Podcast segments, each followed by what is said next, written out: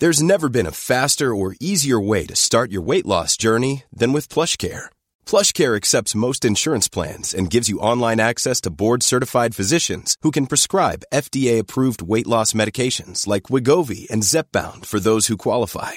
Take charge of your health and speak with a board-certified physician about a weight loss plan that's right for you.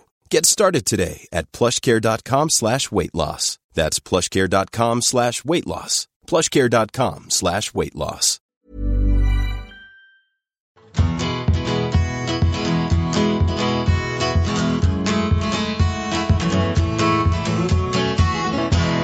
All right, friends and listeners, anybody who's enjoyed The Big Inside View or The Big Interview, I heartily recommend that you make a regular date each week with Between the Lines.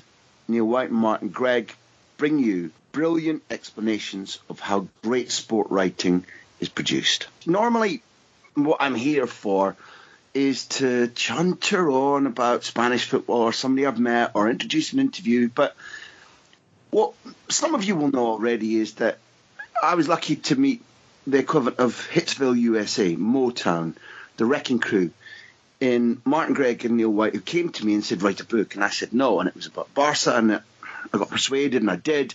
And the reason that you've been listening to The Big Interview, The Big Inside View, the reason that some of you have read my book about Spain and about Barça is that these two men are kind of like this fecund factory of clever ideas about journalistic content where sport is made to seem thrilling and operatic and great and emotional, and also it's explained.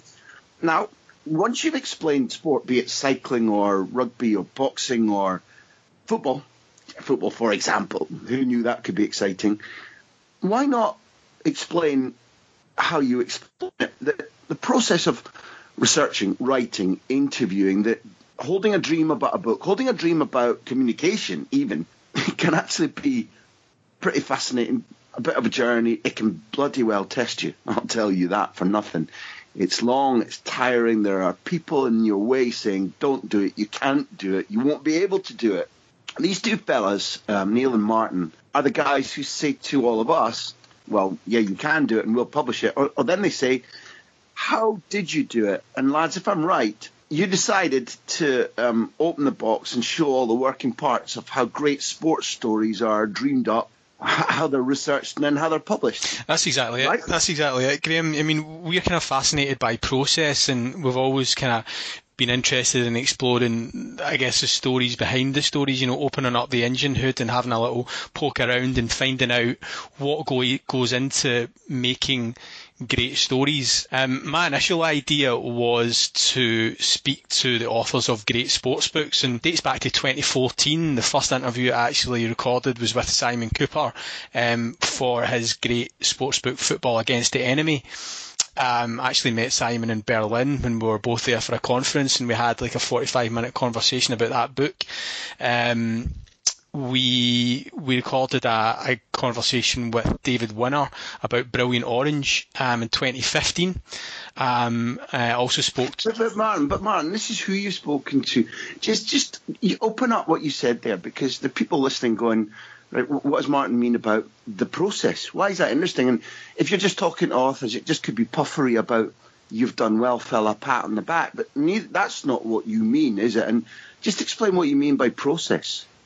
Yeah, I mean, the Simon Cooper one was interesting because on the face of it, Simon wrote a fantastic book, and it won the William Hill Sportsbook Book of the Year Award in 1994, and people pick it off the shelf and they read it, and that's fine. But it inspired me to give up my full-time work and my part-time journalism and swap them and become a full-time journalist. Yeah, I mean, the stories Simon told about the actual process of writing the book was fascinating, because he was actually still a journalism student when he wrote the book, and he got this advance which basically allowed him to travel around the world, but he was on a very, very limited budget even then.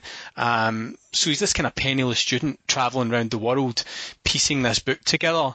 And there was a great... Can I throw in from my own experience, what, Martin, no internet? No WhatsApp?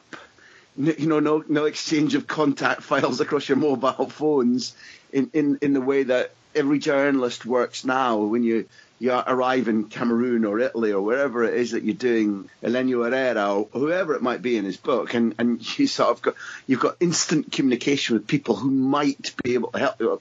Simon had none of that, did he? It's just made a great romance to the story. You know, the fact that this was, you know, the pre-internet age, and the whole process was probably so much more difficult, but also so much more rewarding. And some of his stories were amazing. And even when he won the William Hill Award in 1994, he was still a student at the time, and he was talking about how he basically didn't have the bus fare to get down to the ceremony, and then he wins the award just completely out of the blue, and it sets him off on this journey from not being sure if he wanted to be a sports writer to going down the route and he has. That's my point. Some of those listening to you, Neil, over this series of I think 10 authors. Yeah, 10. Some listening to you will be inspired. Will go, I can do this. I can follow my dream. I don't just want to listen to these people. They're going to be saying, well, this could be me. I can genuinely realise my dream. We also wanted to broaden it out to long-form journalism as well. Martin's original idea was really interesting, and he's spoken to a lot of writers of some fantastic books, and the stories behind the books are brilliant. But we wanted to also show what goes behind what's becoming increasingly common now in online journalism, which are these long form pieces that take a spectacular amount of work to put together. So, for example, the first one of these that we address, in fact, the first episode of the series of the new podcast, is with Rory Smith, who now writes for the New York Times. He wrote a piece about Ilkay Gundogan that was published online by the New York Times just around the time when Gundogan was making his initial comeback from a sort of 10-month layoff with an ACL rupture. And when I read that, it was a fantastic read. But when I read it as a sort of former journalist and now producer, I was straight away thinking, how did you put that together? You know, that's spectacular access to an elite footballer at a top level club for a huge amount of time. And, it was obvious from Rory's writing that he was side by side with this guy along the journey. The photographs were amazing too. And so we wanted to find out exactly how that process looks.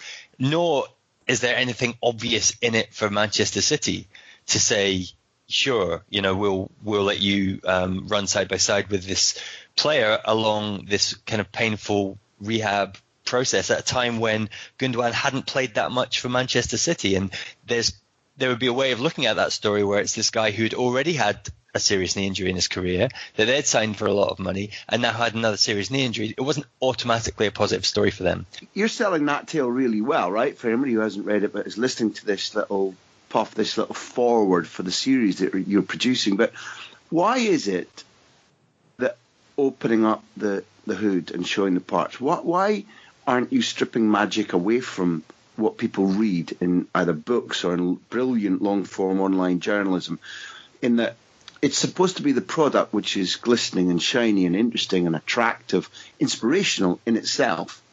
And you know, often in life, if you open up the process, it can be a disappointment. It can be dull. You don't always want to see the working parts. Why is it that you think it's going to be, or why is it proved to you already with your interviews that it's interesting, or that adds extra luster and value to open up the process and show the moving parts? I guess it depends on whether you enjoy watching the making of Apocalypse Now as much as you enjoy watching Apocalypse Now. You know, perhaps not everybody will think that exploring the way a story is put together is as enjoyable or even comparable to the story itself. But so far, all of these ones that we've dug into, for me, certainly have been absolutely fascinating. It's a way of re-examining the story anyway. So you do get a flavour of the story that the sports writer has put together. But just learning more about the interaction between people who are great writers and usually fantastic athletes. You know, sometimes it's a different kind of piece, but usually we're talking about people who are exploring the lives and work of fantastic athletes or fantastic sports organizations. Now, I believe that when you show the working parts, you show the the faith, you show the honesty, you show the research, you show the effort. To me, it's a kind of clarion call for the beauty of the profession that whether you call it journalism or whether you call it storytelling or whether you call it communication, or even if you're, as you hinted there, showing that there still exists a bond between good interviewers, good journalists, good editors and sports people who, you know, lesser journalists and storytellers now wail all the time. We can't get near them. They don't trust us. The three of us know that in many instances it's not true that great sportsmen and women still do trust, still do want their stories told brilliantly, still feel that despite the garlands they win and the fame and the money, that they want their tale told well, and showing how to do that and how it's been done, I think adds a huge plus to the exercise.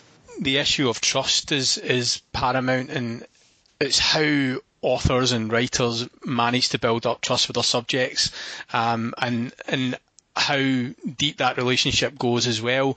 I mean, we're hopefully going to speak to you in this series about the making of the greatest team in the world, and which was a... You've been working on that for too long. That should just come out naturally, but that's been 6 or 7 hours of practice. but I mean, that's an interesting example because, you know, that is a book that you maybe wrote over the course of 12 to 18 months, but it was 7 or 8 years in the making. It was you building up relationships from the moment you set foot in the ground in Barcelona, and working on trust with key individuals, which would eventually be allow you to tell the story in the best possible way. And I don't know if people always understand the dynamics that go on behind the scenes. You know, when even speaking to somebody like Grant Wahl, the great American soccer writer, he speaks about, you know, spending over a year trying to get access to people to write a Sports Illustrated cover story. So I think people don't realise how much work goes into these type of books or long form pieces, and I think when they do find out that, they're always fascinated by it. Look, people are going to be listening to this on the Big Interview feed, and hopefully they are people who enjoy listening to the Big Interview. And something that we've not really talked about on tape is the amount of time it takes for us to land those interviews, right? I mean, those are different.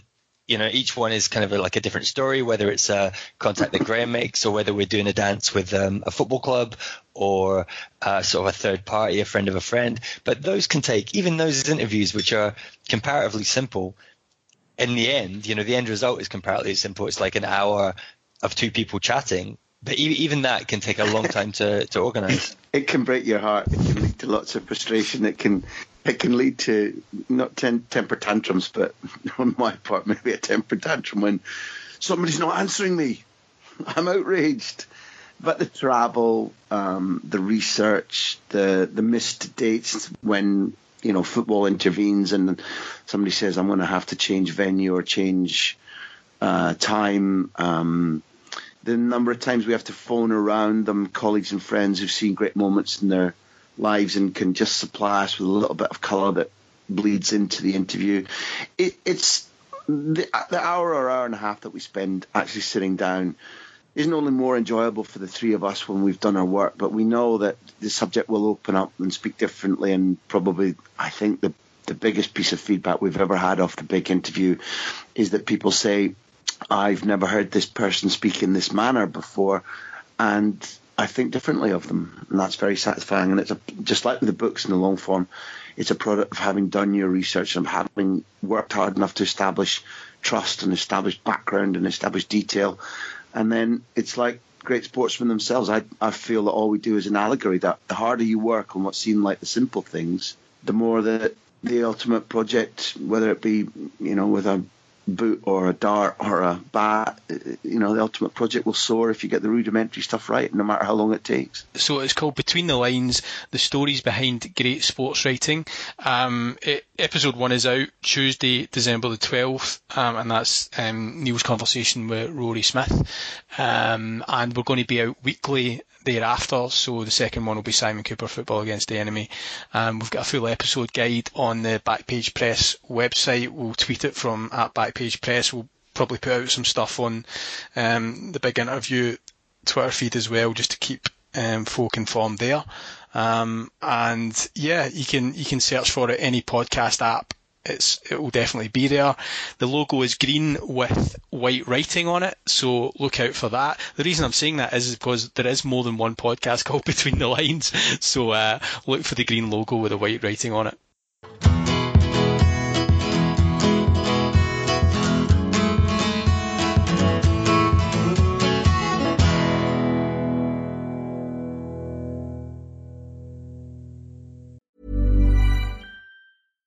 Hi, I'm Daniel, founder of Pretty Litter. Cats and cat owners deserve better than any old-fashioned litter. That's why I teamed up with scientists and veterinarians to create Pretty Litter. Its innovative crystal formula has superior odor control and weighs up to 80% less than clay litter.